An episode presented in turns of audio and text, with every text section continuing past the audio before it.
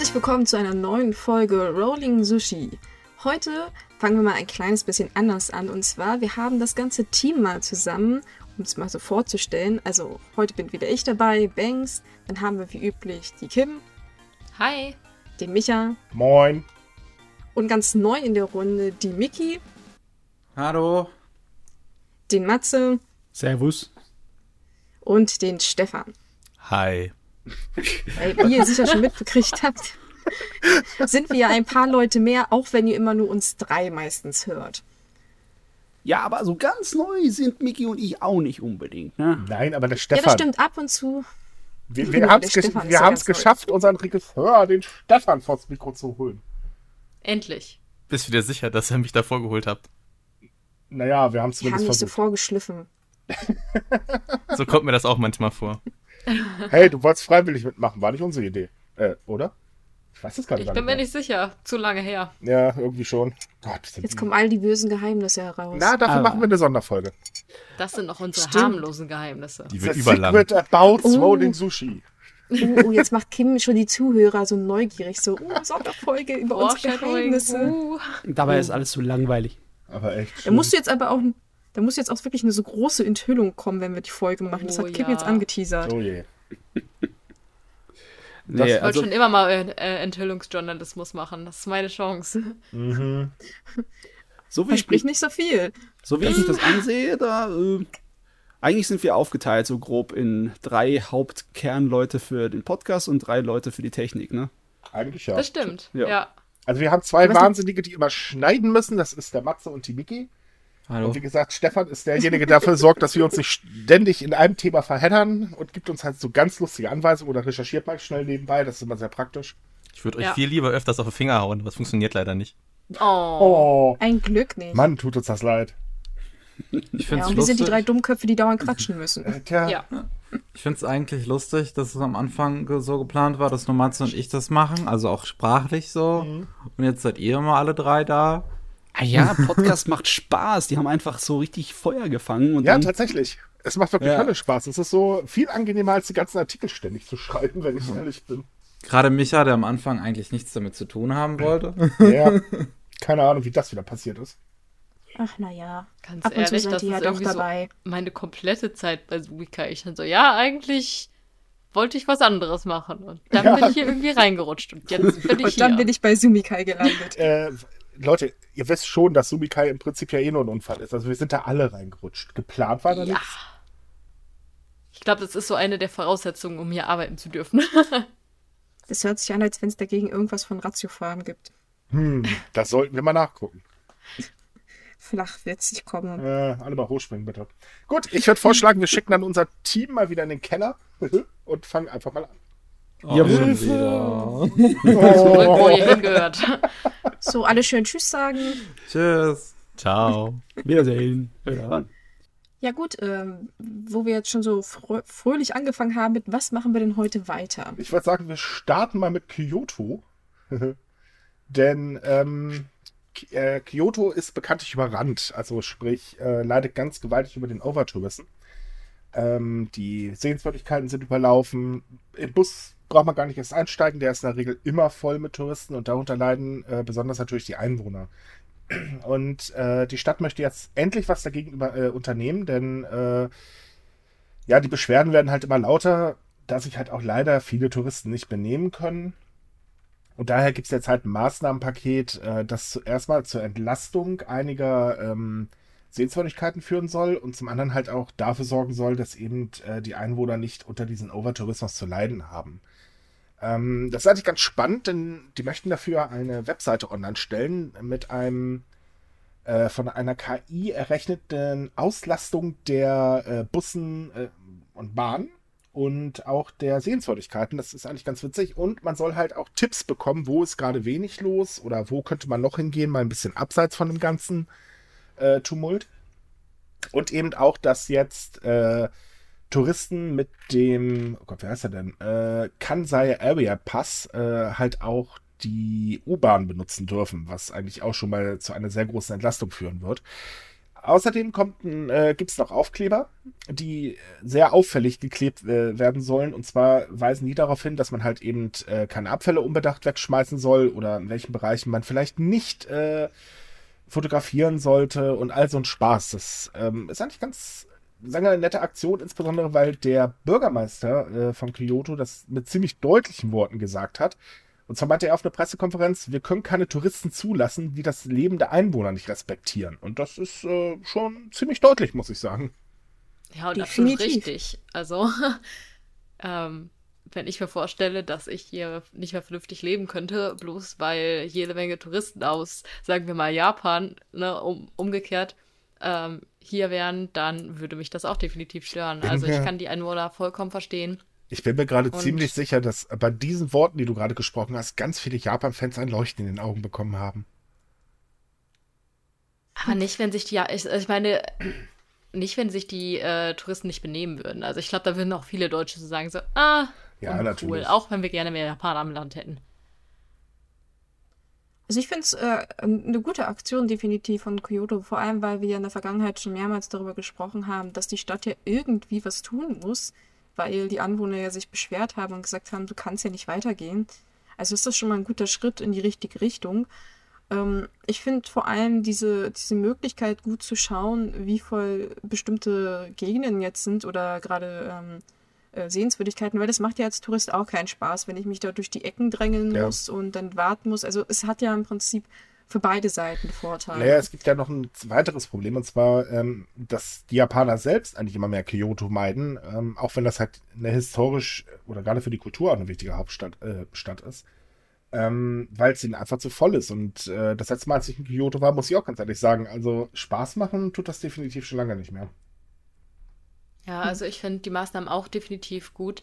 Ähm, ich war so ein bisschen, ja, überrascht nicht, aber ähm, was mir halt aufgefallen ist, ist, dass diese Maßnahmen ja sehr milde sind, sage ich mal, ne? Und tatsächlich ja auch ähm, gleichzeitig darauf bedacht sind, den Touristen zu helfen. Also das fand ich äh, ganz interessant, dass man nicht gesagt hat, wir sind jetzt generell gegen Touristen, sondern wir versuchen den Touristen zu helfen. Wir versuchen ihnen zu zeigen, hey, ähm, so verhält man sich hier in unserem Land und diese und jene Orte sind gerade total überfüllt. Vielleicht wollt ihr irgendwo anders hingehen, statt einfach äh, strikt zu sagen, wir arbeiten jetzt irgendwie gegen den Tourismus oder wir sind äh, auf einmal viel strenger, weil wir eben so viele negative Erfahrungen gemacht Ja, haben. aber dafür ist was ich immer noch verstehen könnte. Aber dafür ist der Tourismus ein viel zu großer Wirtschaftsfaktor. Ich meine, der Handel, äh, also Unternehmen allgemein, die profitieren natürlich davon, die Stadt natürlich auch.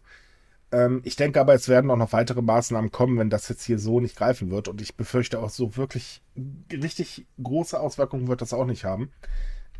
Aber Wünschenswert wäre es. es allerdings. wäre wünschenswert, aber ich glaube eigentlich eher nicht. Und äh, ich denke auch, dass Kyoto dann nochmal durchgreifen wird. Und dann halt hoffentlich Ja. auch richtig. Denn ähm, man muss leider ganz ehrlich sagen, manche Leute haben oder vergessen irgendwie, dass sie im Ausland sind und dass da halt eben alles ein bisschen anders läuft. Äh, wir erinnern mal liebevoll an den Ballermann, nicht? Äh, ich meine, ähm, da denkt man auch, ja, man ist irgendwo in so eine kleine Ecke von Deutschland geraten, einer sehr nervigen Ecke, aber äh, so ungefähr kann man sich das da ja auch vorstellen. Also äh, Obwohl, das ist ja das Ding, wenn ich da einmal kurz äh, einschneiden darf. Also, dieses, dieses respektlose Verhalten ist ja in der Regel Verhalten, das nicht einmal respektlos ist, weil es in dem Land andere Regeln gibt oder so, sondern häufig sind das so Dinge wie schmeißt euren Müll in Mülltonnen und nicht auf die Straße, was eigentlich auch hier normal ist, wo man sich auch so denkt, Leute, bloß weil ihr in einem anderen Land seid, müsst ihr euch trotzdem benehmen, so. Also, es scheint mir manchmal so, als würden Touristen so plötzlich alle Manieren vergessen, die sie mal gelernt Also, haben, wenn ich ehrlich weil bin- sie sich ins Ausland begeben. wenn ich ehrlich bin, ich wäre ja für äh, Bußgelder. Ja. Ne, ich meine, dann geht man halt an die Urlaubskasse, dann machen sie es bestimmt nicht nochmal. Fände ich auf jeden Fall gerechtfertigt. Aber wie ich auch schon gesagt hatte, äh, ich denke auch nur, dass es der erste Schritt von vielen ist, weil äh, bitte schmeißt euren Abfall nicht dahin und ihr dürft da trotzdem nicht fotografieren, hilft meistens nichts, weil äh, die Leute ignorieren auch sowas gerne gekonnt in Deutschland als Touristen. Also ich lebe ja in der Nähe von Berlin und wie oft ich sehe, dass Leute Dinge tun, wo ich mir denke, Leute, da hängt direkt daneben ein Schild, da steht drauf, ihr dürft das nicht tun und sie machen es trotzdem. Ähm, von daher denke ich, dass wahrscheinlich sowas ähnliches wie Strafen vielleicht kommen oder dass es auch Verbote gibt für manche Dinge. es ist halt schwer zu sagen, wie Kyoto da sich halt weiterentwickelt. Äh. Naja, es, es gibt auch sehr viel Kritik mittlerweile äh, oder natürlich an dem Maßnahmenpaket, denn das Problem ist, äh, Japan möchte ja immer mehr Touristen haben. Ähm, nächstes Jahr bei den Olympischen Spielen sind es ja immerhin 40 Millionen, die erwartet werden. Und äh, das gerade Kyoto ist natürlich ein Magnet und äh, dadurch werden noch mehr Menschen kommen. Also da muss man wahrscheinlich auch anders durchgreifen, sonst wird das wohl nichts. Es ist einfach schade, finde ich. Also, die Japaner sind so gastfreundlich. Die einzelnen Städte und Gemeinden geben sich so viel Mühe. Das sieht man jetzt auch ja auch an dem Maßnahmenpaket, wie ich schon gesagt habe, ne? Dass die ähm, sich wirklich Mühe geben, gleichzeitig aber noch den Touristen zu helfen. Und in der Vergangenheit wurden so viele Aktionen dafür gemacht. Kinder lernen extra in äh, der Schule, im Englischunterricht, wie man Touristen beispielsweise weiterhilft und so. Alle bemühen sich, dass das vernünftig klappt und dass die Touristen einen schönen Aufenthalt haben. Und ich finde es einfach super schade, dass dann ähm, immer noch eine große Menge an Touristen das nicht zu schätzen weiß und sich einfach so daneben benimmt. Naja, aber äh, zeigt das nicht eigentlich auch die gesamte Situation, dass die Regierung zwar äh, gerne Touristen da haben möchte, aber klar, die hinterlassen Geld, aber die eigenen Bürger irgendwie ein bisschen vergessen hat? Ja, die müssen sehr viel selber regeln ne, und sehr Mhm. viel se äh, selbst in die Hand nehmen. Also es bleibt viel, ja, große Mengen der Last äh, an ihnen hängen. Ne? Richtig, genau, das, Das- ist ein ganz, ganz großes Problem, was sich ja nicht mal dringend ändern sollte. Ja, definitiv. Ich meine, wenn man etwas landesweit erlassen würde an Maßnahmen, an Regelungen oder auch Sanktionen, wie zum Beispiel Bußgelder, wenn man eben äh, öffentliche Plätze vermüllt etc., dann wird das, denke ich, noch mal mehr Eindruck machen und ähm, es wäre auch wesentlich einfacher, das durchzusetzen natürlich. Mhm. Denn wenn jede Stadt letztendlich verschiedene Maßnahmen ergreift, dann wird das auch irgendwann unübersichtlich, sowohl für Touristen als auch ähm, ja, für die Japaner selber. Richtig. Also da muss die Regierung auf jeden Fall noch was tun, weil schlimmer wird es auf jeden Fall. Ja, Ja, leider. Ja, es kommen nicht weniger Menschen nach Japan. nein, das, äh, bra äh, da braucht man nicht von ausgehen. Das stimmt. Wobei ja Japan ja auch wirklich ein schönes Land ist, aber naja, man sieht ja, wie die Schwierigkeit bei dem Tourismus liegt. Das Genau. Dass man das nicht so ausbalancieren muss, damit wirklich beide Seiten äh, davon profitieren können, aber keiner darunter leiden muss im Prinzip. Naja, der Tourismus, also gerade der Massentourismus hat ja noch andere Auswirkungen. Denn äh, wo Touristen sind, äh, s- wittern natürlich auch sehr viele Menschen ganz schnell das große Geld. Und dementsprechend äh, werden ja auch zum Beispiel ähm, Waren teurer. Und zwar jetzt nicht nur Souvenirs, äh, sondern halt auch, man merkt das auch in teilweise in einigen Gebieten schon, ähm, dass auch die Preise für Lebensmittel ganz gewaltig anziehen und darunter leiden natürlich die Einwohner auch gewaltig. Ja. Das sind so Aspekte des alltägl äh, alltäglichen Lebens, wo sich die meisten wahrscheinlich gar keine Gedanken drum machen. Richtig. Wobei, das finde ich jetzt irgendwie schwierig, ähm, so auf die Touristen selbst abzuwälzen, weil das Nein, ist nein, einfach das- nur die Gier von den Leuten vor Ort.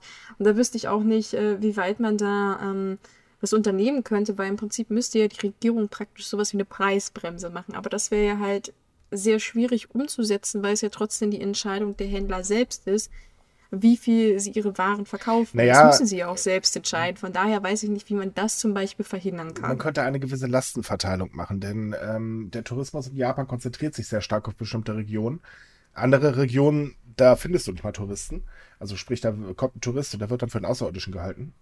ähm, ja, so Idyllias grüßen, aber äh, es findet halt kaum eine Lastenverteilung statt. Und das müsste die Regierung halt auch ändern, wenn sie halt eben mehr Leute reinholen möchte. Ähm, also es ist alles ziemlich schwierig, aber ähm, trotz allem muss man wirklich auch ähm, sagen, die Regierung tut einfach viel zu wenig. Ja, das hatten wir ja schon bereits Nee. in anderen Podcasts, dass die Regierung immer so, so sagt, uh, das ist alles toll, eine tolle Idee, wir machen das. Mhm. Aber sie denken halt die Ideen nicht weiter und dann kommen halt solche Probleme und dann versuchen sie das so ein bisschen zu ignorieren und zu sagen, ach naja, so schlimm ist es doch gar nicht. Richtig. Und dann haben sie halt so einen Salat wie jetzt. Ganz genau. Und weil wir gerade bei Touristen sind, wir haben ja noch ein anderes Thema, wo gerade sehr viel los ist. Und zwar. Ich dachte What? gerade, du sagst, jetzt, wo wir bei Salat sind. Bei, bei, bei Salat? Ich Ja. gesagt habe, da haben wir den Salat. Ich habe einfach unglaublich Hunger. Sorry, mach weiter. Ach so, du hast also Hunger. Äh, schön. Und aus der Regie kommt natürlich ein Mampf, war ja klar. Danke, Stefan. Jetzt haben wir alle Hunger. Nein, aber es ist Rugby-Weltmeisterschaft. Wuhu. Begeisterung hält sich in Grenzen? Ja, Soll ich jetzt jubeln? Ja, Äh, natürlich. Habe ich meinen Auftritt verpasst? Ja, total. Äh, Immer dasselbe. Ja, also ihr, ihr beiden seid ja, äh, soweit ich weiß, ja nicht so für Rugby. Äh, ich habe nie gesagt, dass ich dagegen bin. Das habe ich auch nicht so gemeint. Ich meinte bloß so fantechnisch. Ach so, nein, nein, nein. Ich verfolge es nebenbei ein bisschen, aber das war's dann auch. Ja, genau, also äh, es ist Rugby WM oder Rugby World Cup, wie das im Allgemeinen heißt. Und ähm, ja, da fiel jetzt am Freitag der Startschuss im Prinzip, wortwörtlich, weil äh, Japan hat ja das erste Spiel gehabt gegen Russland, was sie tatsächlich auch gewonnen haben, sehr zur Freude natürlich der Japaner. Yay! Ja, und dann waren wir heute, beziehungsweise gestern auch die an weiteren Spiele der Gruppen. Also insgesamt sind es sechs am, zum Zeitpunkt von Sonntag und es sind dann halt die Gruppenspiele und danach geht halt in die nächste Phase. Und die Japaner, die hoffen ja sehr darauf, dass sie die Vorrunde überstehen und dann praktisch in die nächste Runde kommen. Aber sie müssen noch gegen Irland ran. Das könnte schwierig werden. Ja, das könnte sehr schwierig sein, weil Irland ist äh, Weltrang Erster. Und die haben gerade gespielt äh, am Sonntag und, ähm, um es vorsichtig auszudrücken, die gegnerische Mannschaft hatte keine Chance. Oh, Äh, warum flüsterst du in einem Podcast, wenn ich fragen darf? ich finde jetzt ein ASMR-Podcast. Ah. Aber auch da muss man sagen, äh, tun die Städte verdammt viel äh, für die Fans. Ähm, es ist so, die haben sich ja komplett auf das Publikum eingestellt. Ähm, mittlerweile kann man in einigen Restaurants auch Fish and Chips äh, kaufen. Ähm, Finde ich auch sehr lustig. Oder allgemein so Ja, die sind sehr gastfreundlich. ja, so, so angepasste Gerichte äh, und so weiter. Und ähm, ich weiß jetzt nicht ganz Und, genau, wo und das war. Wassermelonen in Rugbyballform, das habe ich ja gefeiert. Zum Beispiel. Oder auch in der Präfektur Osaka gibt es äh, eine Kneipentour, damit man halt eben äh, 160 Restaurants und Bars äh, in einer Tour besuchen kann und all sowas. Also das ist schon ganz nett. Um Himmels Willen, 160 Bars und Restaurants. Ich hoffe, man muss nicht um jeden trinken und essen. Ja, also wenn Das wird, natürlich. weder mein, das wird weder mein Körper noch mein Geldbeutel aushalten. Ja, das auch. Sehr witzig fand ich übrigens die Aktion äh, von England, die ihre Fans erstmal aufgeklärt haben im Vorfeld, äh, wie man sich denn in Japan zu benehmen hat. So äh, Sachen wie, ähm, man sollte vielleicht das Nasenspray nicht unbedingt versuchen mit äh, durch den Zoll zu bringen und äh, lasst euch auf gar keinen Fall verhaften und all so solche Sachen. Ähm, das war schon eine ziemlich witzige Aktion. Also die haben ähm, sechs Videos veröffentlicht, wo eine Komikerin, die in äh, England lebt, erklärt hat, wie man sich in Japan doch benehmen sollte. Also so, ne, wie auch Sachen wie umarmt keinen auf der Straße oder geht zum Singen gefälligst in der äh, äh, Karaoke-Bar und erklärt hat, ob man, äh, ob Japaner Drogen nehmen und so weiter. Das ist, sind sehr witzige Videos. Ja, Die sind definitiv wirklich sehr sinnlich. sehenswert. Ja, definitiv. Also man sollte sie auch vielleicht nicht ganz ernst nehmen. Also man darf nicht vergessen, sie ist Komödiantin. Es ist ein bisschen ironisch natürlich gemacht, aber ich finde es gut, dass man da ein bisschen drauf hinweist, weil äh, viele Nationen ja halt nicht wissen, wie streng gewisse Regeln in Japan sind. Und ähm, es war ja schon im Voraus bei, bei dem Thema mit den Tattoos, dass man versucht hat, so ein bisschen aufzuklären, dass sich vor allem die Spieler nicht wundern sollen, wenn sie in das ein oder andere Badehaus nicht reinkommen. Und äh, bis jetzt sind die Mannschaften aber auch da sehr, sehr ähm, offen gegenüber Japan. Zum Beispiel die Favoriten, die All Blacks, also die neuseeländische Mannschaft, die hat sich zum Beispiel bei dem Spiel am Samstag sogar vor dem japanischen Publikum als Dankeschön verbeugt. Und ähm, ich weiß nicht, welches Spiel es ist, aber ähm, welche Mannschaft es ist. Aber eine Mannschaft trägt zum Beispiel auch hautfarbene Anzüge unter ihren Trikots, um ihre Tattoos zu verdecken, weil sie das respektvoller finden. Ich finde das sehr interessant, dass man da bei dem Rugby vor allem auch so offen gegenüber Japan ist und sagt, hey, wir verstehen das und wir akzeptieren das, ihr müsst euch da jetzt keinen Kopf deswegen machen, dass da sich irgendjemand aufregt. Ja, ganz ehrlich, bei äh, England glaube ich aber eher, das war so nach dem Motto eine kleine Verzweiflungstat. Äh, so, oh Leute, bitte benehmt euch. Immerhin musste das Auswärtige Amt sich 2018 um mehr als 20.000 Briten kümmern, äh, die im Ausland in Probleme geraten sind. Also, da bin ich mir jetzt nicht ganz so sicher, ob das wirklich so harmlos ist oder so respektvoll gemeint, sondern wirklich eher, boah Leute, bitte benehmt euch. Ja, naja, englische Fans sind einfach dafür bekannt, dass sie sehr gerne feiern und sehr viel Bier trinken und das passt meistens relativ schlecht zusammen. Gerade in Japan. Wie daneben, genau, wie, wie daneben sie sich wirklich benehmen, werden wir wahrscheinlich in den nächsten Wochen sehen, hoffentlich nicht. Wir, wir, werden da, wir werden darüber berichten. wenn sie dann anfangen im Stadion zu randalieren. Uhu. Oh, ja. Nein, also ich, ich denke schon, dass da äh, bei vielen Fans und auch bei den Teams ein großer Respekt gegenüber Japan her- vorherrscht. Jetzt Ausnahmen gibt es natürlich immer. Ja, klar. Aber ich bin auch sehr, äh, äh, ähm, ich bin auch sehr gespannt, wie sich das jetzt weiterentwickelt, auch wie Japan da sich jetzt weiter da bei den ganzen Fans klarkommt, weil es sind ja sehr viele Leute da. Und wir mal sehen. Man lernt ja wahrscheinlich auch eine Menge für die Olympischen Spiele. Hoffe ich jedenfalls. Ja, mal abwarten. Wer übrigens mehr über die Rugby-Weltmeisterschaft, insbesondere Hintergründe und Analysen hören möchte, wir haben äh, am, äh, von nee, letzter Woche Freitag einen Sonderpodcast mit CNN zusammen äh, veröffentlicht. Da gehen wir ein bisschen mehr auf die Weltmeisterschaft ein. Genau, auch so ein bisschen auf die wirtschaftlichen Hintergründe und auch auf Fukushima und die Region, weil die spielt nämlich auch eine relativ wichtige Rolle. Genau, sehr interessant. Wieder wie immer auf unserer Seite zu finden und halt auf Spotify, iTunes etc. Könnt ihr gerne mal reinhören. Genau. Werbung Ende. Ich würde sagen, jetzt machen wir Werbung für den Podcast im Podcast. Wow. Ja, wer den Podcast, Podcast noch nicht Matrix. kennt, sollte halt mal ein, äh, äh, antü- ähm, äh, schalten. Ähm, ja, Gott, oh Gott, oh Gott.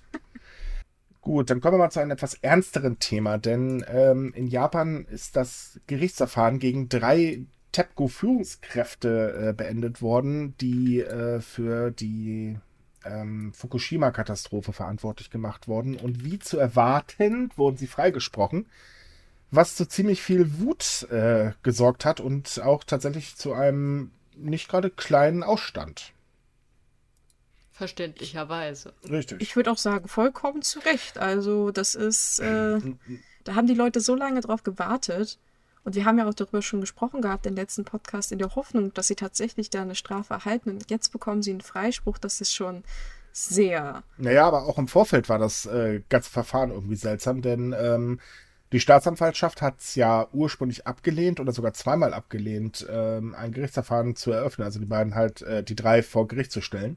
Und äh, 2015 hat ein Bürgergremium entschieden, dass sie halt vor Gericht gestellt werden sollten und äh, zwangen halt die Staatsanwaltschaft, den Fall zu verfolgen.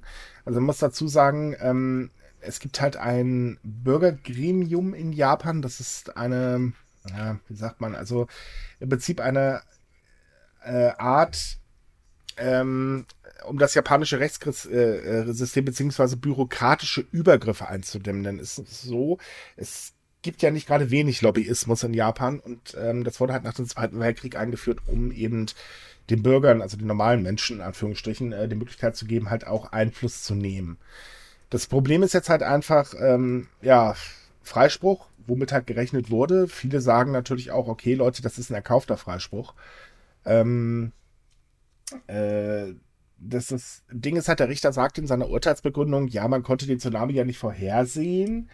Es gibt allerdings den Vorwurf, dass es äh, Analysen gibt, die halt eben sowas ähnliches schon vorhergesagt äh, haben und eben von diesen drei Leuten ignoriert wurden. Stimmt, das war nämlich das Problem eigentlich, soweit ich mich erinnern kann, dass die drei Leute da ausdrücklich gewarnt wurden, dass ihre aktuellen Sicherheitsmaßnahmen nicht ausreichend sind. Selbst wenn, wenn man praktisch von dem Tsunami, von den Damen-Maximallevel ausgegangen wäre, also der Tsunami von 2011 war ja deutlich höher als das, was bisher erwartet wurde. Aber selbst wenn er niedriger gewesen wäre, also wenn er in diesem Bereich gewesen wäre, wären wohl viele Sicherheitsmaßnahmen wie gesagt, nicht ausreichend gewesen. Und das hat man ignoriert, weil es halt zu teuer war. Und man hat halt argumentiert, und dass es ja sowieso nicht eintreffen würde. Und wenn dann Tsunami, dann wäre es halt nur so ein kleiner. Und man hat halt auch argumentiert, dass die japanische Regierung, die übrigens auch gewarnt wurde, also äh, von den gleichen Experten, die eben diesen ähm, Bericht erstellt haben, äh, dass eben die Regierung keine anderen Sicherheitsmaßnahmen vorgegeben hat, also man sich eben im rechtlichen Rahmen bewegt hat. Das hilft natürlich den Leuten, die von dem äh, davon betroffen sind, überhaupt nicht. Man darf ja auch nicht vergessen, Genau. dass auch sehr viele Menschen gestorben sind und äh, ich muss ganz ehrlich sagen, es wird wahrscheinlich auch noch äh, äh, zu weiteren Fällen kommen, weil ähm, so eine Strahlenverseuchung hat ja auch zur Folge, dass es sehr viele Krebsopfer geben wird. Leider. Äh, von daher ist natürlich klar, dass die Leute dann ziemlich sauer werden oder beziehungsweise wütend sind, denn äh, ihnen ist damit überhaupt nicht geholfen. Ja, nicht zu vergessen, dass ja auch richtig viele Menschen jegliche Lebensgrundlage verloren haben und ja nicht einmal entscheiden konnten, wo sie dann ihren neuen Wohnort haben, sondern sie wurden dann ja einfach irgendwo hin verlegt und viele äh, haben es einfach ja, in dem Sinne nicht mehr herausgeschafft, weil sie dann natürlich auch ähm, ihr ganzes Eigentum verloren haben, sich ein komplett neues Leben aufbauen mussten. Und ähm, viele Bereiche sind ja immer noch nicht wieder bewohnbar. Das heißt, die Menschen werden möglicherweise in ihrer Lebenszeit nicht mehr in ihre Heimat zurückkehren. Es gibt noch ein anderes Problem. Und zwar sind äh, Menschen, die aus Fukushima evakuiert wurden, äh, gebrandmarkt in der Gesellschaft. Also sprich, äh, die werden teilweise ziemlich heftig gemobbt. Ähm, und dementsprechend haben sie darunter ja auch zu leiden. Und das ist für die Menschen natürlich auch ganz schlimm. Was eigentlich ziemlich traurig ist, wenn man bedenkt, dass das schon zu Zeiten von Hiroshima und Nagasaki ein Problem war. Man könnte ja eigentlich meinen, dass die Gesellschaft aus seinen Fehlern lernt, aber ach ja, Mhm. anscheinend nicht. Also ich habe auch absolut kein Verständnis für das Urteil. Ähm, auch dieses Argument, ähm, dass das halt nicht vorhersehbar war. Äh, Es gibt ja Beweise dafür, dass die Sicherheitsmaßnahmen so oder so nicht ausreichend waren. Allein das Verhalten danach. Ähm, der Fakt, dass so viele Arbeiter auch äh, ins, hinters Licht geführt wurden und dann Arbeiten an dem Kraftwerk äh, in der Vergangenheit, beziehungsweise nach der Katastrophe ausgeübt haben, die einfach gesundheitlich extrem gefährlich waren, wo sie nichts verwussten und so. Also ich finde, das alles wirft ein sehr, sehr schlechtes Licht auf TEPCO und dass sie dann absolut ohne jegliche Strafe vom Haar angelassen werden, ist eine Frechheit. Naja, wenn man bedenkt, darüber hatten wir ja auch schon gesprochen in einer vorherigen Folge, dass sie ja auch jetzt den Schadensersatzansprüchen äh, immer härter gegenüberstehen. Also sprich, ähm, im Prinzip die Betroffenen auch noch dazu zwingen, äh, langwierige Gerichtsverfahren einzugehen ähm, und so weiter. Und dann noch der kleinen Tatsache, ähm, dass äh, das Untersuchungsverfahren zum eigentlichen Atomunfall ja noch gar nicht abgeschlossen ist. Meine, die äh, Untersuchung wurde ja gerade erst wieder aufgenommen. Also das Ganze ist schon wirklich sehr merkwürdig und äh, ich muss ganz ehrlich sagen, mir tun echt die Opfer ganz schön leid. Äh, ich hoffe, da wird sich irgendwann noch mal was bewegen, auch wenn ich ehrlich gesagt selber langsam nicht mehr dran glaube. Aber man hat halt ein bisschen das Gefühl, da hat jemand so die schützende Hand über TEPCO und äh, ja, die, die machen das schon. Ja, die Finger jucken schon so ein bisschen nach dem Aluhut. Ne? Ja, so, so ein ganz klein wenig irgendwie. Und ich meine, äh, TEPCO steht ja jetzt aktuell nicht nur wegen Fukushima, sondern auch wegen äh, ähm, Osaka, glaube ich, war das, äh, in der Chiba, Ah ja, du? in der Kritik. Denn äh, da haben ja auch einige Haushalte noch keinen Strom, was ja mittlerweile auch schon zu einigen äh, Toten geführt hat. Ähm, Also so ganz koscher ist die Firma definitiv nicht und eigentlich müsste da langsam mal dringend äh, aufgeräumt werden, aber das tut halt auch keiner. Man kann ja halt jetzt nur noch hoffen, also es ist sehr wahrscheinlich, dass ähm, die Staatsanwaltschaft erneut wieder Berufung einlegt gegen das Urteil diesmal und dass das Ganze nochmal von vorne anfängt.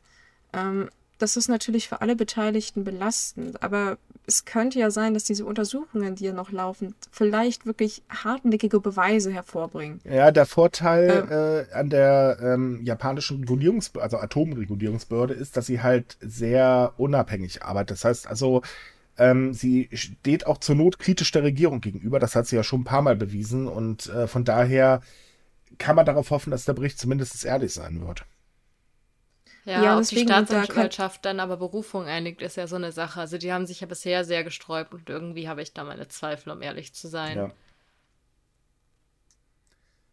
Man kann nur hoffen. Aber hey, also, wenigstens haben sich die drei Leute äh, vor Gericht entschuldigt. Immerhin etwas. Das war jetzt übrigens sarkastisch gemeint. Das, da ist, stellt mich jetzt aber persönlich so die Frage, wenn sie nicht schuldig sind, wieso entschuldigen sie sich dann? Ja, das ist Ich entschuldige mich ja nur, wenn ich einen Fehler ja, gemacht na, habe. in, in Japan durchaus normal. ja, eine, eine Verbeugung, das Aua ist wieder gut. Nochmal pusten, dann Ja, geht's. so ungefähr. Aber weil wir gerade bei der Regierung sind, wir haben da ja noch ein oh, und Gerichtsurteile, ähm, wir haben da ja noch ein anderes Gerichtsurteil. Mein Gott, meine Überleitungen sind wieder so gut heute.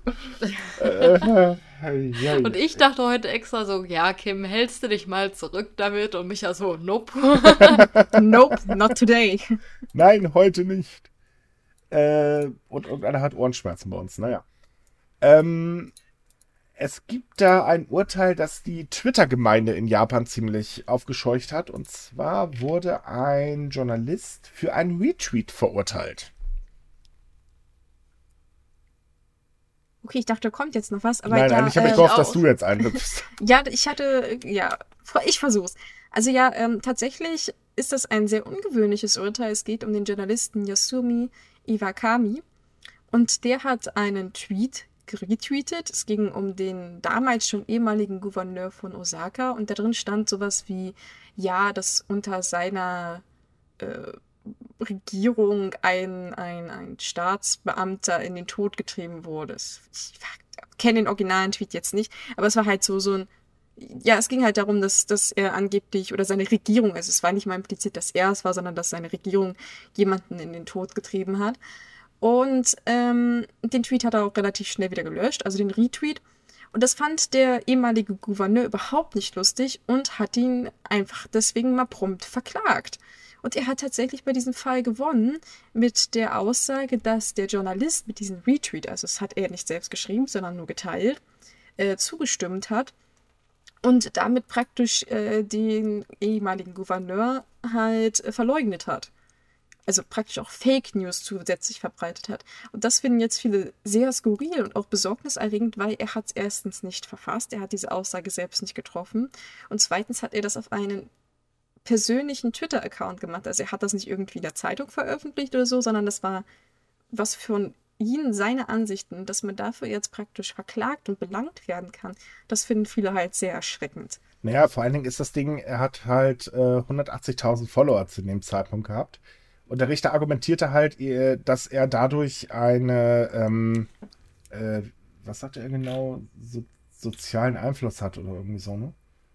Also, also ähm, er hat halt 180.000 Fans und da, äh, zur damaligen Zeit und äh, der Richter argumentierte halt eben, dass er dadurch einen gewissen gesellschaftlichen Einfluss hat. Äh, die große Frage ist jetzt natürlich, gerade bei Twitter-Nutzern, ab wann hat man denn eigentlich einen gesellschaftlichen Einfluss? Und diese Aussage ist dementsprechend brandgefährlich, denn ja, man kann auch mit zwei Leuten gesellschaftlichen Einfluss haben. Eben. Ja, aber ich meine, wenn dir Obama folgt, dann hast du mit deinen Tweets wahrscheinlich ein Nein, aber selbst wenn er Obama nicht folgt, das ist halt Auslegungssache und das ist das ganz große ja. Problem. Also dieses Urteil ist ungefähr so wie unsere DSGVO. Äh, mhm. Keiner weiß, wie sie anzuwenden ist, aber jeder muss sie anwenden. Und ähm, das ist halt eben einfach jetzt ein Problem und äh, sorgt natürlich für also kräftig Unsicherheit vor allem Twitter funktioniert halt äh, als soziales Netzwerk ein bisschen anders als andere Seiten.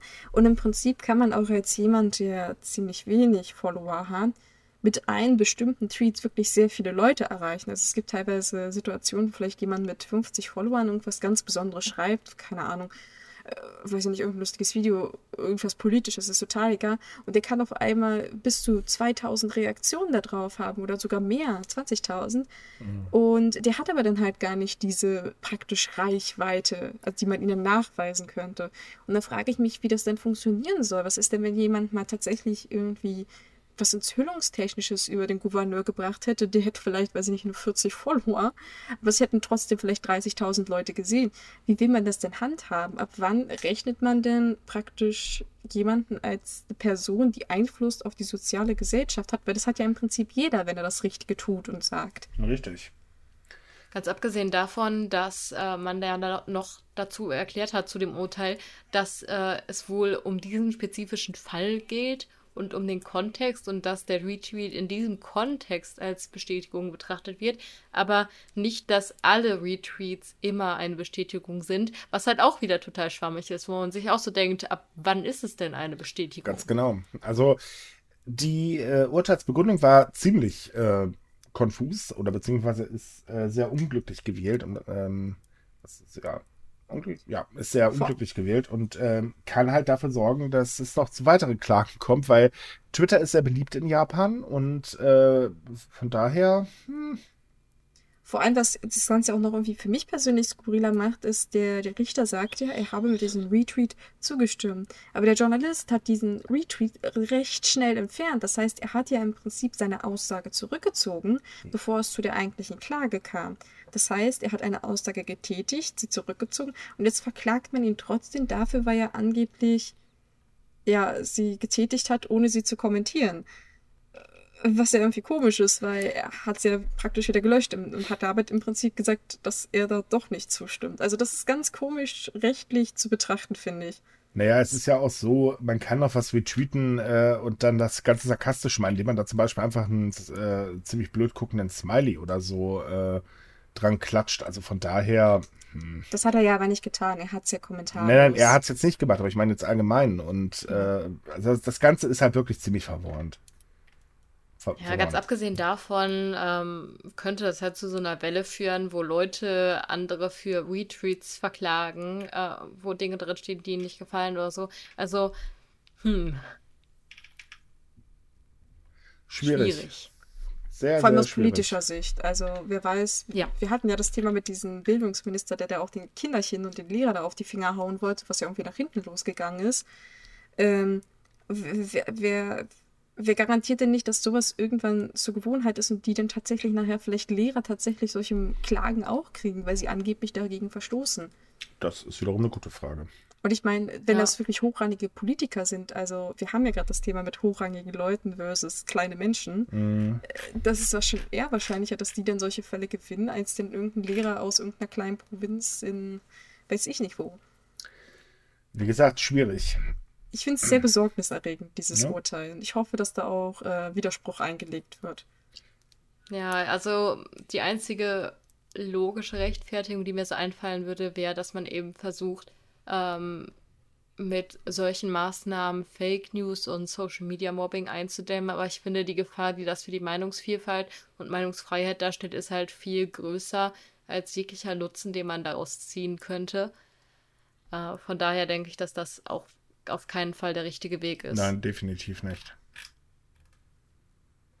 Aber ich muss auch sagen, ich selber frage mich bei solchen Situationen immer so, wie hättest du als Richter reagiert? Ich denke, ich hätte nicht so reagiert, aber ich finde es unglaublich schwierig, in Fällen, die mit Social Media zu tun hat, äh, haben, Erfahrung, äh, Entscheidungen zu treffen. Also, ah, mh, Also bei den Retweeten hätte ich ganz ehrlich gesagt, äh, nö. Also als reine Ja. Zustimmung hätte ich es definitiv nicht gewährt. Aber gut, ich bin kein Richter, also von daher enthalte ich mich jetzt mal lieber meiner Meinung. Okay, also, äh, kommen wir zum anderen Thema und zwar, jeder liebt sie, jeder kennt, ne, jeder kennt sie, jeder liebt sie. Die Schuluniform in Japan. Äh, bekanntlich müssen ja Schüler ähm, äh, Schuluniformen tragen, was ein erheblicher Kostenfaktor für Familien ist, gerade wenn man mehr Kinder hat, weil die Uniformen sind ganz schön teuer. Ähm, das Problem ist, dass immer wieder Firmen äh, bei unerlaubten Preisabfragen, äh, Quatsch, Preisabsprachen erwischt werden. Das heißt also, sie äh, bringen, äh, treiben den Preis ja künstlich in die Höhe. Und letzte Woche gab es wieder eine ähm, äh, Untersuchung, beziehungsweise eine Durchsuchung in dem Fall. Und zwar hat es äh, diesmal ein, ähm, Kauf, eine Kaufhauskette erwischt die sich halt mit kleineren Anbietern äh, abgesprochen hat, um eben die Preise für fünf öffentliche Schulen in Aichi äh, künstlich in die Höhe zu treiben und das sogar gar nicht mal zu knapp. Also wir reden da schon von einer Preissteigerung von fast 50 Prozent. Ähm, was natürlich dementsprechend schon ganz schön äh, ja, ins Geld geht. Immerhin kostet normalerweise eine Schuluniform so zwischen 30.000 und 35.000 Yen. Ähm, dementsprechend hat dieses Verfahren auch wieder eine gewisse Brisanz. Bei den Set jetzt für den Schuluniform, also ja, erstmal, dass es ein sehr betrachter Fall ist, da überlege ich bis gerade, ähm, so bis zu 35.000 Yen, das sind ja fast 300 Euro, wenn ich richtig rechne. Yep. Und äh, das ist ja ein Set. Sind da beide Schuluniformen mit inbegriffen? Also es gibt ja eine Winteruniform und es gibt ja eine Sommeruniform. Nein, tatsächlich ist nur eine Uniform im Begriff. Das sind halt äh, zweimal die jeweiligen Kosten. oh wow. Wie viele Schuluniformen hat denn so ein japanischer Schüler im Durchschnitt? Weiß das ja einer von euch? Ich glaube, also Also wie viele Sets? Größenabhängig. Das wollte ich gerade sagen. Ich glaube, wenn, wenn bei jüngeren Schülern, die schneller wachsen, kann da, ja, vor allem Leute, die schnell wachsen, oh mein Gott, wie viel Geld die ausgeben müssen. Jetzt wissen wir auch, warum Japaner äh, öfters so klein sind. Aha, was für ein blöder Witz eigentlich. Eieieiei. Eieiei. ich ich zahle nachher was in die Kasse, ist gut. Aha. Sie wird auch Nein, mal also gut. ich, äh, ein, abgesehen von der Tatsache, dass diese Preise einfach roh sind, Mhm. ähm, ich finde das unglaublich dreist. Also ich meine, das sind diese Kleidungssets schon unglaublich teuer, was wahrscheinlich vor allem ärmeren Familien unglaublich zusetzt. Und dann sprechen die sich noch ab, um den Preis in die Höhe zu treiben. Ich finde es das gut, dass man da wirklich hart jetzt vorgehen möchte und auch einen Riegel vorschieben will, weil das geht ja nun absolut nicht. Ja. Dann hat man schon so teure Sachen, zu denen halt alle Schüler verpflichtet sind. Also die können sich das ja nicht aussuchen. Und dann versucht man dann noch so massiv Profit rauszuschlagen, das finde ich schon wirklich widerlich. Ja, vor allen Dingen, es geht ja nicht nur um Schuluniformen, das ist das nächste. Ähm, es sind ja auch noch andere Uniformen, die dementsprechend teurer geworden sind, äh, wie halt zum Beispiel ähm, Uniformen, die halt ein Arbeitnehmer äh, sich kaufen muss. Äh, auch die sind dementsprechend halt äh, viel zu teuer gewesen. Also überhaupt, dass genau, das. also in den letzten Jahren gab es Verfahren, äh, glaube ich, mit Uniformen für eine Fluggesellschaft oder auch äh, die Und Eisenbahngesellschaft. ein Ne? Mobilfunkanbieter, da gab es auch ein Verfahren. Da äh, waren die Uniformen, ich glaube, 200 Prozent teurer als eigentlich normal nur eben durch ähm, äh, Absprachen. Wow. Und das, es ist halt schon heftig. Also ich muss sagen, ähm, Schuluniform, im Prinzip finde ich sie gar nicht mal so schlecht. Ähm, ob jetzt, ob wir sie in Deutschland einführen wollen, da fangen wir jetzt zwar lieber nicht mit an mit dieser Diskussion, aber ähm, es ist halt so, dass äh, diese Kartelle äh, in Anführungsstrichen oder diese Preisabsprachen halt immer wieder mal auffallen. Das insgesamt war jetzt, glaube ich, der neunte Fall äh, in der letzten Zeit und ähm, das ist halt wirklich schon eine ziemliche Geldmacherei. Was ich jetzt sehr skurril finde, ist, dass das Arbeitnehmer für ihre Uniformen selbst bezahlen müssen. Also ich, man kennt es doch eigentlich, dass wenn man irgendwo anfängt zu arbeiten, dass man sagt, hier sind die, deine Klamotten und dann fertig. Hm, aber Das gibt es in das Deutschland, gibt's in Deutschland auch. Es ist nicht jeder Arbeitne äh, Arbeitnehmer, der das machen muss, aber es sind viele. Tatsächlich ja, in oder Deutschland, teilweise musst du ich dann auch nicht die gedacht. Reinigung selber bezahlen oder so. Das ist ganz unterschiedlich. Naja, das kommt immer auf den Arbeitgeber drauf an. Okay. das wusste ich jetzt nicht. Da bin ich wieder leise. Ja, pf, passt schon. Das ist in dem Podcast relativ schlecht, wenn du leise bist. Oh, Leise und äh, aus, aus der Regie kam gerade, in Deutschland kann man es von der Steuer absetzen. Ja, das hätte mich jetzt auch Ah. sehr gewundert, wenn das nicht geht. Ich meine, Keine Ist Ahnung. Deutschland. Ich, ich musste Gott sei Dank noch nie äh, eine Arbeitsuniform tragen. Obwohl, wir könnten uns bei Sumika mal eine anschauen. oh Gott, das wollte ich gerade sagen. Komm bloß nicht auf Hm. blöde in Gedanken. äh, wenn du jetzt äh, so der, der Stereotyp Otaku wärest, dann müssten Banks und ich jetzt irgendwelche Sailor Moon Uniformchen oder so tragen. Nein, nein, nein, nein, das, das tue ich mir nicht an. Aber ja, aus der Regie kommt gerade, er hätte gerne Maid-Kostüme. Ja, Ah. das war mir klar. Stefan, du Perversling. Die kannst du anziehen von mir aus. Ihr wollt Stefan nicht im Maid-Kostüm sehen. Glaubt mir, ihr, ihr wollt es nicht. Das ist ungefähr so, als Ich würde will ich nicht, dass eins. Stefan mich im Maid-Kostüm sieht. Micha, es geht mir nicht um den ästhetischen Aspekt, es geht mir um die Erniedrigung. Ja, es wäre für eure Augen eine Erniedrigung. Glaubt mir, lassen wir das mal lieber. Nächste Podcast-Sonderfolge mit Video. oh nein. Äh, nein. Wir machen ja gerade deswegen einen Podcast und keinen YouTube-Channel. Ach, sagt, Okay. der, sagt derjenige, der vorhin noch meinte, hm, wir könnten ja mal einen Livestream machen. Dass das ein Scherz war, war schon klar, ja. ja, jetzt habe ich es was im Podcast. Außerdem kann, man, außerdem kann man auch einen Livestream mit einem Podcast machen, nur so als Hinweis. Oh, ich dachte, da, da machen wir mal so ein, wie nennt man das bei Internetstars, so ein Face Rebel. Nein, wollen wir gar nicht. Mm, mm, Nein, nein, nein, nein, nein. Aber so, so ein, ich meine, so ein Livestream, warum nicht? Schreibt mal in die Kommentare, ob ihr einen Livestream haben wollt.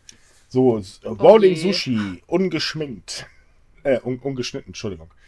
Ähm, wäre vielleicht mal Was? Idee. Ich darf mich nicht schminken. Das ist mir völlig egal, das sehen wir ja nicht. Oh, und dann gibt sich Kim nachher voll viel Mühe und keiner sieht das. Ja. Oh, kein Spiegelplatz, nein, sowas. Ba, ba, ba, bam. Ach, als wir vom Thema abgekommen sind, ne? Ja, total klasse. Ups. Aber na gut, äh, vielleicht nochmal zurück auf diese Uniform. Ähm, ich, dieser aktuelle Fall zeigt ja eigentlich, dass es anscheinend nicht ausreichend Regulierungen gibt, um sowas zu verhindern. Also es scheint ja wohl illegal zu sein, wenn ich es richtig verstanden habe. Aber vielleicht sollte man mehr dagegen tun, dass es überhaupt zu solchen, also dass es überhaupt zu sowas kommt. Vernünftige Suppe. Naja, also ich weiß nicht, ob es nicht zu wenig Regulierung gibt, weil, also es ist ja schon illegal, Preisabsprachen zu betreiben. Es ist halt nur nicht illegal, Uniformen ohne sich abzusprechen, abartig teuer zu machen. Richtig. Also das, was illegal ist, ist die Absprache. Also ich weiß, ich, ich kenne mich jetzt nicht aus mit den Regulierungen zu Schuluniformpreisen, aber äh, ich meine, sie begehen damit ja in dem Sinne eine Straftat. Ja, und das, weil du meintest ja, das, das Schon. Illegale daran ist ja dieses Absprechen. Aber wenn man zum Ja. Beispiel ein Gesetz hätte, dass äh, Schuluniformen einen praktischen Maximalpreis haben dürfen, also dass sie den vom Hm. Materialwert zum Beispiel nicht überschreiten dürfen, zu einem gewissen Prozentsatz, dann könnte man das ja zum Beispiel verhindern. Das weil- geht aber nicht. Geht nicht? Nein, das wäre eine illegale Marktregulierung. Ja, Äh, Denke ich jetzt schon fände, wieder zu so weit. bei Uniformen oder so wäre das, gerade weil es halt äh, im öffentlichen Bereich ist und weil sich die Leute das ja nicht aussuchen können, ähm, fände ich das schon sinnvoll, wenn man da irgendwas gegen tut oder wenigstens äh, dann die Uniformen irgendwie anders finanziert. Also Möglichkeit wäre eigentlich, dass man ähm, das abfedert, indem man halt äh, bessere Subventionen für diese Schuluniformen Ja, macht. hm. Aber äh, auch da, mh, es schützt halt nicht trotzdem nicht vor Preisabsprachen, auch wenn der Staat dann im Prinzip den Mehrpreis bezahlt. Aber ähm, also insgesamt ist es halt gut, dass jetzt mal wieder durchgegriffen wird. Äh, ich hoffe auch, dass es da ordentlich Strafen für gibt, damit halt auch andere Firmen gar nicht erst in die Versuchung kommen. Denn äh, die Betroffenen kriegen natürlich ihr Geld nicht wieder, ist ja klar. Ja. Und äh, und ansonsten helfen nur öftere Kontrollen, würde ich sagen. eigentlich ja. Was, was soll man sonst mehr machen, ne? Das ist richtig. Wobei das auch nicht gerade einfach ist, sowas überhaupt zu entdecken. Ja. Ja. Wobei, äh, jetzt bei teuren Schuluniformen fällt mir wieder diese Geschichte mit den Armani-Schuluniformen ein. Oh ja. Wo tatsächlich die eine Schule da auch auf die Idee dachte, äh, wir machen jetzt Schuluniformen von Armani. Super Idee, kann sich kein Schwein leisten. War allerdings, glaube ich, eine Privatschule, oder? Ja, aber selbst dann Ja. finde ich das sehr grenzwertig. Ich weiß auch, die Eltern haben sich massiv beschwert und haben gesagt, ihr habt doch wohl nicht mehr alle Latten am Zaun. Äh, deswegen, wie gesagt, vielleicht sind so meine Ansichten in der politischen Hinsicht nicht dafür geeignet, aber ich würde, wie gesagt, äh, so einen Prozentsatz haben. Also wie gesagt, dass es auf die Materialkosten ankommt und dass davon der Prozentsatz des eigentlich Verkauf Verkaufspreises einen bestimmten Wert halt nicht überschreiten darf. Aber gut, wenn du sagst, das ist Marktregulierung und das funktioniert nicht, Ja, die Situation ist ganz schön fast strikt. Äh, Ich bin immer sehr für Regulierungen. kommen wir einfach zu einer Sache, die äh, Touristen in Japan auch ganz toll finden, neben Schuluniformen. Oh Gott, das, das. Wieso? Schuluniformen haben viele Fans. Das stimmt. Es Und ist War so. das jetzt nicht mal wirklich in einem besser als negativen meine Sinne gemeint. Überleitung? Ja, wieso? Aber es ist doch so. Ich meine, Schuluniformen haben viele Fans in Japan. Das stimmt, das stimmt. Ich kenne auch viele Leute, die tatsächlich welche kaufen extra Ja. in Japan. Tatsächlich. Oh Gott. Die sind, das sind wirklich teilweise Sammlerobjekte. Das ist äh, kaum Why? vorstellbar, aber es ist, äh, weil Leute alles Mögliche sammeln. Aber naja, gut. Jedenfalls, ähm, äh, jetzt ist die Überleitung total versammelt. gut, tut mir jetzt gar nicht weiter schwer. Kommen wir mal zu besonderen Hotels in Japan. Ja. Jawohl, jetzt haben wir es geschafft. Ja, wir sind echt gut. Genau, und da gibt es was ganz Aktuelles und zwar ein Gasthaus in Kyoto, beziehungsweise Kyoto hat momentan viele verschiedene Gasthäuser, die eben besondere Dinge anbieten. Aber dieses spezielle Gasthaus, das ist jetzt wirklich mal ganz originell und zwar hat das elf verschiedene Zimmer mit elf verschiedenen Themen, die einen, ja, ein ganz besonderes Übernachtungserlebnis bieten. Also es gibt zum Beispiel den Scary Room und da können Besucher sich selber aussuchen, wie gruselig sie übernachten möchten. Und zwar stellt man an einem Schalter an der Wand den eigenen Horrorfaktor ein und das geht von 0 bis 3. Bei 0 gibt es eine relativ ruhige Nacht und bei 3 ähm, gibt es dann so Sachen wie Klopfgeräusche und unheimliche Stimmen und noch andere unheimliche Überraschungen. Mann, das ist wie bei mir in der Wohnung. Ja, und da musst du nicht mal extra für zahlen. Wow. Moment, zahle ich für meine Nachbarn mit? Hä? Du solltest dich glücklich schätzen, dass deine Miete nicht teurer ist, weil du dich gruselst. Äh, Andere Aber es Menschen zahlen Geld dafür. ich merke das schon. Wie, wie bei diesem Gasthaus. Aber das Gasthaus hat ja noch mehr. Es ist ja nicht nur ein reines Spukhotel, sondern ähm, es versucht ziemlich kreativ zu sein bei den Räumen. Es gibt auch einen Raum, der ist im Prinzip nur mit Lichtschaltern oder so Schaltern allgemein gefüllt. Also wirklich die ganze Wand ist damit voll. Und jeder Schalter macht ein anderes Geräusch. Das heißt, man kann sich da munter ausprobieren. Hoffentlich nicht, wenn jemand in dem Zimmer schlafen will. Aber allgemein. Ähm, Ohne Witz, das wäre genau das, was ich tun würde, wenn ich mit jemand anderem in dem Zimmer übernachte. So warten, bis die schlafen und dann einfach so alle Schalter anmachen. Man muss ja draufdrücken, aber trotzdem kann man da sehr viel Spaß haben. Äh, Es gibt auch noch weitere skurrile Räume, zum Beispiel den Raum der Besessenen. Da steht da tatsächlich ein Schrein von einem Samurai, einen legendären. Und man kann den im Prinzip herbeirufen und dann mit dem Geist des Samurai das Zimmer teilen. Der antwortet wohl auch angeblich, wenn man ihn herbeigerufen hat. Der klopft dann gegen die Wand. Ähm, es gibt auch noch einen Raum. Samurai-Geist macht die Musik an. Samurai-Geist, wie ist das Wetter?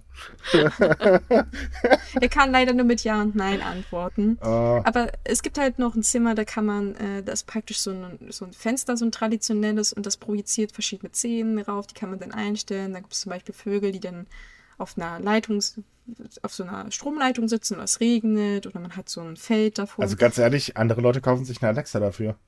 Ja, na siehst du, da kannst du da übernachten so. Ähm, und für den kleinen Hunger zwischendurch gibt es da unten auch ein ganz besonderes Café unter diesem Gasthaus in der ersten Etage. Da kann man praktisch Musik bestellen. Und diese Musik aktiviert dann in diesem Café verschiedene Gegenstände, die dann zum Takt tanzen. In den Artikel, den wir dazu haben, gibt es ein sehr niedliches Video. Da wird das gezeigt, dann fangen dann so die Klomännchen an zu wackeln und ist ganz süß. Und ähm, ja, ich finde das Hotel wahnsinnig interessant, wobei es von den Übernachtungskosten jetzt auch nicht so billig ist. Äh, genau, also die Preise sind nicht billig, aber ich finde, sie sind dafür auch gar nicht teuer. Also gar nicht so teuer. Also eine Übernachtung in einem der Zimmer kostet um die 63 Euro. Und man muss dazu sagen, also um in einem Gasthaus zu übernachten in Kyoto mit noch besonderen Themenräumen dazu, finde ich das preismäßig nicht übertrieben. Natürlich geht es günstiger, aber es geht auch noch deutlich teurer, finde ich. Also. Naja, teurer geht's auf jeden Fall. Eigentlich ist das ja nicht das einzig äh, kuriose Hotel in Japan. Es gibt ja noch ein paar andere äh, interessante Hotels in Anführungsstrichen. Also jetzt mal von den Themenhotels abgesehen, es gibt ja immer mal wieder so ein Sailor Moon oder wir hatten auch letztens ähm, einen Artikel über einen Bungo Stray Dogs, ich hoffe, ich habe es richtig ausgesprochen, äh, Hotel bzw. Zimmer äh, in dem Design halt eingerichtet und äh, so mit ein bisschen Goodies und so weiter. Ähm, aber es gibt halt auch das berühmt-berüchtigte, vor allem berüchtigte mittlerweile Roboter-Hotel, das irgendwie nicht wirklich funktioniert. Aber äh, wo halt eben äh, Dinosaurier-Roboter äh, die Gäste bedienen. War das, das war in Tokio, oder? Mm, Ja, das ist in Tokio und äh, soll jetzt halt äh, oder wird gerade ausgebaut ähm, für, äh, wenn ich mich gerade nicht irre, äh, für die Olympischen Spiele, damit dann halt der Service mal vollständig funktioniert. Weil mittlerweile, es gibt momentan sehr viele Beschwerden, weil halt hier und da die Technik mal nicht klappt. Aber es ist Mhm. eigentlich auch ganz witzig. Ja, ich kenne das, da ist so, so ein Dino im, im, im Befangsbereich, Ja. ne? Und der begrüßt dann die. Das ist sehr skurril. Das Erinnert mich kennen so ein viele bisschen, Leute. be- bisschen an die Disney-Serie, wie hieß sie? Äh, die, ähm, ähm, äh, die Dinos, genau. Ah, ja, ja, stimmt. Äh, ich glaube, dieses Hotel kennen auch sehr viele Leute, weil das oft auch in deutschen Medien zu sehen ist. Also ich habe das Mhm. auch schon auf Facebook und bei Galileo und Ich wollte gerade sagen, garantiert Sendungen war gesehen. Galileo schon da. Ja, Galileo hat das schon gefilmt als erstes Fernsehteam. Nein, Spaß. Sagen die das immer noch? Oh Gott. Nein, nein, aber es ist so ein Running Gag, dass man mal so sagt, so, und Galileo war als erstes Fernsehteam da Ja. und das sind so und so viele Fußballfelder. Aber ist gut. Ähm, ja, ich denke, das gehört tatsächlich zu den bekanntesten Hotels, ähm, Ja. die so skurril sind in Japan. Wobei ich das eigentlich auch ganz cool finde. Man versucht halt den Leuten ein besonderes Erlebnis zu bieten, aber ohne so weit doch in diese Räumlichkeiten einzugreifen. Also ich weiß jetzt nicht genau, wie die Zimmer aussehen, aber ich glaube, die sind jetzt nicht mit Dinosauriers bestückt. Nein, aber was halt witzig war, war eine Meldung äh, aus dem Januar 2019, und zwar, dass das Roboter-Hotel äh, Roboter entlassen hat. äh, da musste ich auch ein bisschen schmunzeln, ähm, vor allem, weil ich die News auch noch selber geschrieben habe. Also ich habe mich dabei köstlich amüsiert. Ähm, also es ist halt so, die Zimmer funktionieren mit Sprachsteuerung und äh, bei der hapert es halt ein bisschen. Also die funktioniert mehr schlecht als recht.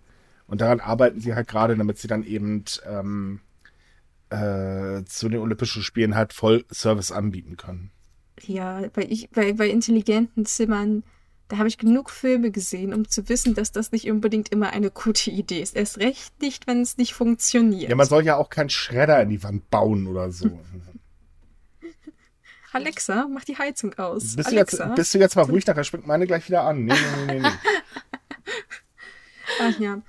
Ja. Das ist natürlich, wie gesagt, unpraktisch, wenn die Sprachsteuerung nicht Und hey, funktioniert. das mit der Heizung funktioniert übrigens. Wie, dass die Heizung angeht oder dass es jetzt bei dir die Heizung angegangen ist? Nein, nein, nicht, nicht jetzt. Ich habe ja Kopfhörer auf, aber äh, normalerweise funktioniert es hervorragend. Ah, nicht schlecht. Es tut mir übrigens jetzt allen Zuhörern leid, die das laut hören und eine Alexa bei sich im Zimmer zu stehen haben. Sorry. ja. Ich, ich wäre ja noch immer so total für Star Trek, dass das so ähnlich funktioniert, so mit Tür auf und so weiter, fände ich total toll. Oh, ist, bin ich der Einzige mit, aber ich finde dieses Geräusch, wenn diese Türen aufgehen, unglaublich entspannt. Dieses Wusch. Äh, ja, da gibt es bestimmt Ich- auch ich eine weiß- App, da gibt's bestimmt eine App für, wo du das zwei Stunden lang abspielen lassen kannst. Ich weiß, dass es so, so, so einen äh, Türknopf gibt, den man kaufen kann auf Amazon oder so, wo man das halt, dieses Geräusch dann praktisch hat. Wobei das, das Das- wäre auch was. Äh, die ähm, äh, Meditationsmusik Star Trek Door Open. oh Gott. So ein Star, wie heißt das? ASMR, Star Trek. Ja, so Ja. ungefähr.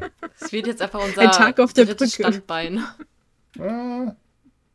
ja, Aber nochmal Ä- zurück zu den Hotels. Ähm, ich muss sagen, ich hätte absolut nichts dagegen, wenn es auch so viele ungewöhnliche Hotels hier in Deutschland gäbe. Ich finde die irgendwie richtig cool. Also es ist sicherlich Geschmackssache, aber wenn man mal was Besonderes erleben will, dann ist das definitiv eine gute Möglichkeit, denke ich. nicht nur das, aber ähm, es sind halt ja verschiedene Themenhotels und besonders äh, Manga-Leser haben in hier und da wirklich ihre Freude, weil ähm, es gibt sehr viele Hotels, die bieten halt eine endlose Auswahl an Mangas an.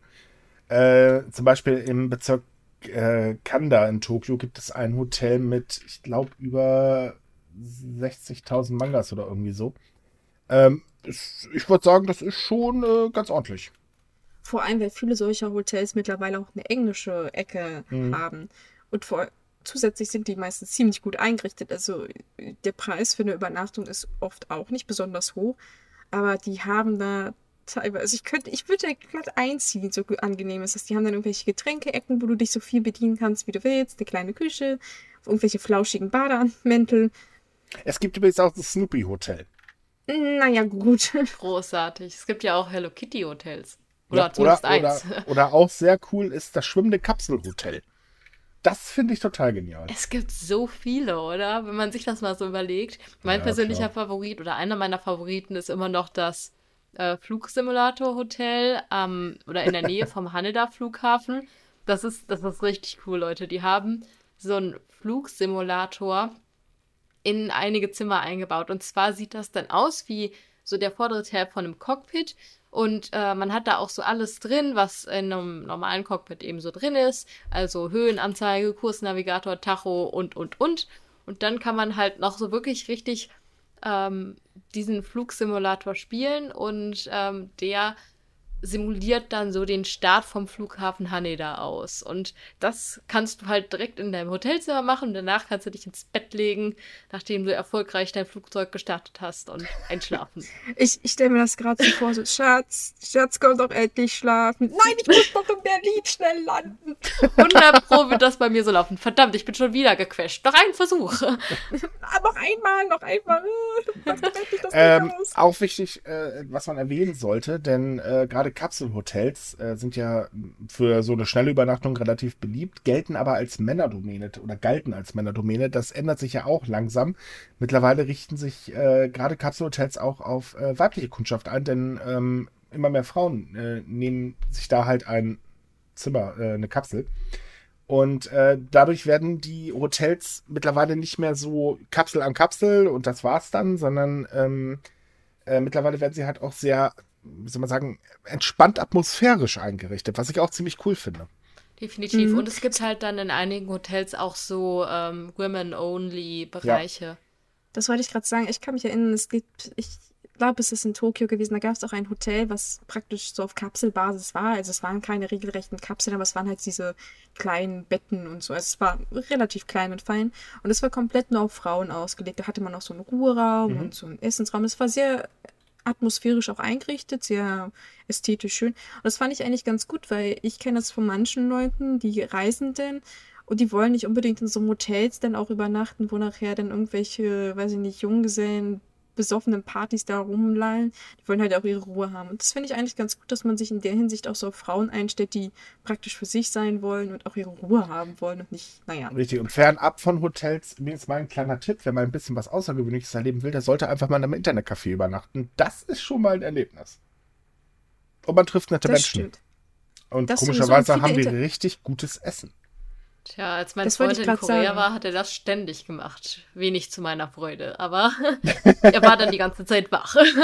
Naja. Aber diese Internetcafés sind ja wirklich vorteilhaft für Leute, die alleine reisen und die nicht so viel Geld haben, weil die haben eigentlich alles. Die haben was zu essen, was zu trinken, äh, eine Schlafmöglichkeit, beziehungsweise solche Ruheräume gibt es ja dort. Die haben Duschen und Toiletten. Also wer auf die Schnelle kein Hotel vielleicht findet oder sich das einmal nicht leisten kann, der sollte unbedingt zu sowas greifen, weil die gibt es eigentlich überall und meistens auch zu anständigen Preisen. Die Preise sind sogar recht günstig, deswegen leben auch sehr viele Obdachlose mittlerweile in Japan, gerade in Tokio, in äh, äh, Internetcafés. Darum haben wir übrigens auch einen sehr interessanten Artikel, äh, den wir euch ans Herz legen können. Verlinken wir Ähm, dann einfach in unserem Podcast-Artikel, würde ich sagen. Genau, ver verlinken wir natürlich wie üblich im Artikel. Ähm, aber es ist tatsächlich ein schönes Erlebnis, äh, jetzt als äh, Tourist ähm, dort halt mal so ein, zwei Nächte zu übernachten. Ähm, ich muss sagen, das war damals wirklich ganz angenehm. Man sitzt gar nicht die ganze Zeit vorm PC, wenn ich ehrlich bin. Außerdem haben sie in der Regel auch eine ganz große Manga-Ecke. Ähm, der Witz ist halt, man kommt, äh, wenn man jetzt nicht gerade unbedingt jemanden hat, der wirklich komplett seine Ruhe haben will, so neben sich, ähm, kommt man da auch sehr schnell ziemlich gut ins Gespräch. Und das Essen ist echt nicht schlecht. Also. Ja, also die Pizza war und das Essen. Die Pizza war super. Man kann sich auch teilweise Pizzas dahin liefern lassen, Ja. richtig? An, Ja, an ja, den kannst Platz, Pizza. ja. Ja, oder allgemein Essen kann man sich da liefern lassen. Ja, im Prinzip kannst du überall essen liefern lassen. Das ist so ein, äh, keine Ausnahme.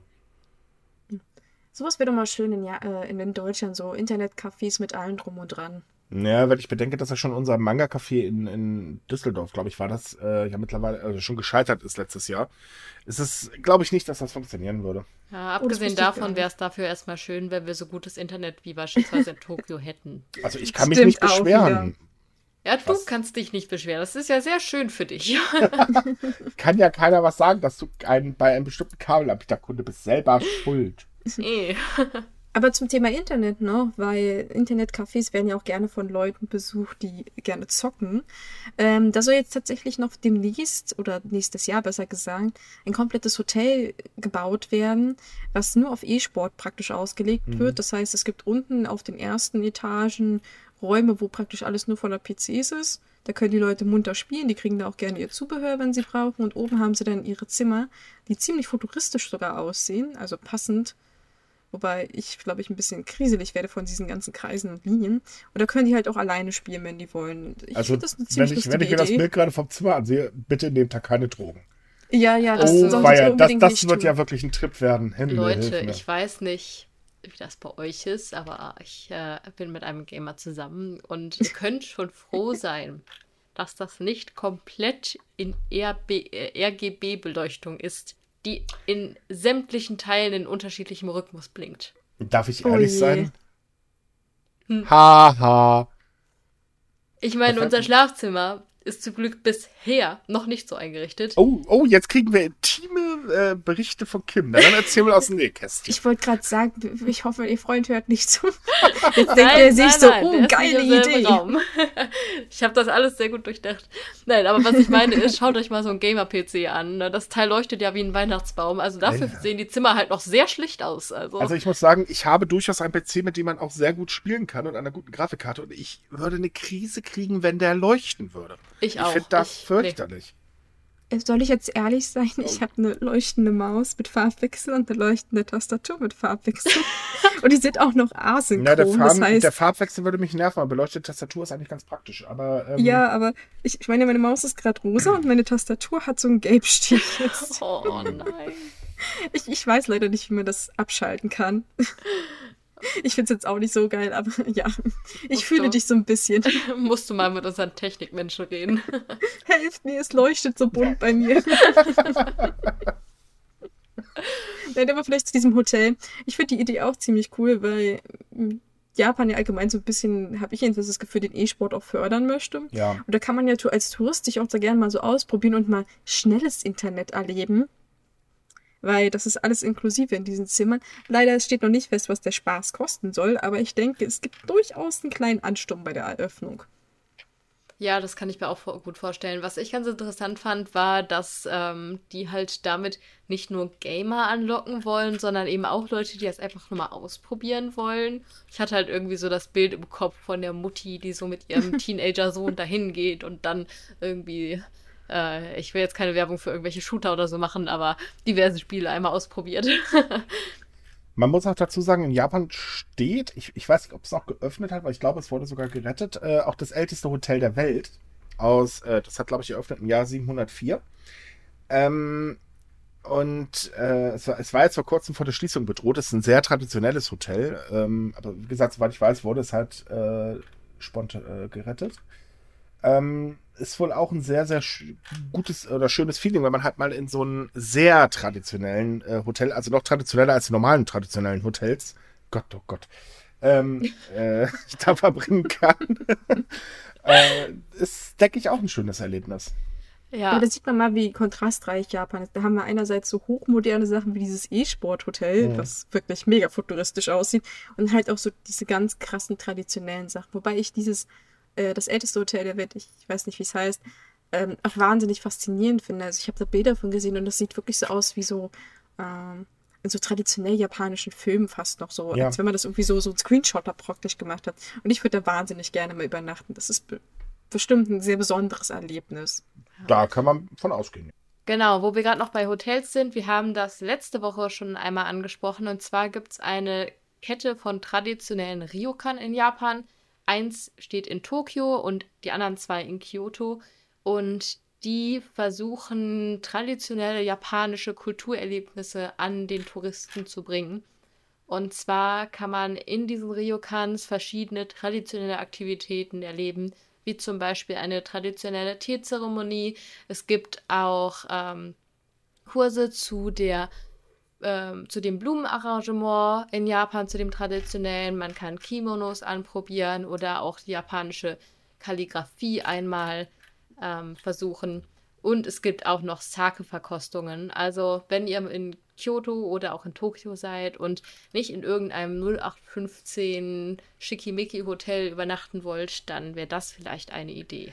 Und ebenfalls noch ein Tipp: Allgemein sind kleine Hotels sehr zu empfehlen, ähm, die eben, ich sage es mal, den normalen Service haben. Äh, das ist tatsächlich ähm, äh, auch ein schönes Erlebnis, wenn man halt eben nicht mit allen möglichen Krams vollgeballert wird, ganz doof gesagt, sondern halt eben ganz traditionell, ganz gemütlich und äh, meistens mit sehr, sehr netten Gastgebern äh, zu tun hat, was eigentlich wirklich auch sehr schön ist und auch immer sehr gutes Essen. Komme ich ja nicht mal auf Essen. Weil das immer das Wichtigste ist. Ich glaube, Ja, ich habe Essen und Bett. Ja, ich glaube, ich habe Hunger. Könnte daran liegen. Aber ähm, abschließend kann man eigentlich sagen, dass für jeden Geschmack irgendwie was in Japan Ja. dabei ist. Äh, von teuer bis äh, ganz billig, von neuem bis Man darf aber auch nicht vergessen, dass die Hotels teilweise extrem überbucht sind. Gerade in Kyoto, Tokio und so die be äh, beliebtesten äh, Reiseziele. Die kämpfen ja momentan mit einem ganz, ganz argen Bettenmangel. Und äh, von daher, man sollte grundsätzlich immer vor seiner Reise, äh, am besten zwei, drei Wochen vorher, äh, gleich das Hotel mitbuchen. Ansonsten steht man ganz blöd. Also spontan Internetcafé ja, aber ansonsten würde ich spontan gar nicht erst probieren. Oder man macht da, äh, besorgt sich halt ein Hotel in der näheren Umgebung. Die sind nämlich meistens erstens billiger, Ja. haben meistens Platz und es ist auch nicht so überfüllt. Richtig. Naja, da kann ja der nächste Japan-Urlaub im Prinzip kommen. Ja, Yay. bitte. Ich Ja. hätte nichts dagegen. Äh, überhaupt mal Urlaub wäre ganz nett. Ja. Gut, dann würde ich sagen, können wir dann jetzt auch aufhören. Ein abschließendes Wort noch. Äh, Fahrt nach Japan, genießt die Hotels. Ha, ha, ha. Gut, damit sind wir dann auch am Ende dieser schönen Podcast-Folge mit einmal Teamvorstellung. Äh, Ja, wir versprechen, irgendwann kommt garantiert ein Special, wo wir unsere ganzen Fails mal eintragen. Also nicht das, was wir eh schon labern, sondern das, was wir rausgeschnitten haben. Und über den Livestream denken wir vielleicht nach. wir denken drüber nach, aber das war's dann, glaube ich, auch schon. Danach kann ich mich, glaube ich, nicht mehr auf die Straße trauen, wenn dir alles offengelegt wird. Das kann ich jetzt eigentlich auch schon nicht mehr, aber naja, gut, lassen wir das mal lieber. ähm, wie immer, schaut äh, auch auf subikai.com, da haben wir jeden Tag neue Artikel von, äh, für euch. Japan und Korea mittlerweile. Jupp. Ansonsten, tja, wir wünschen euch eine schöne Woche und äh, bis zum nächsten Mal. Bis zum nächsten Mal. Tschüss.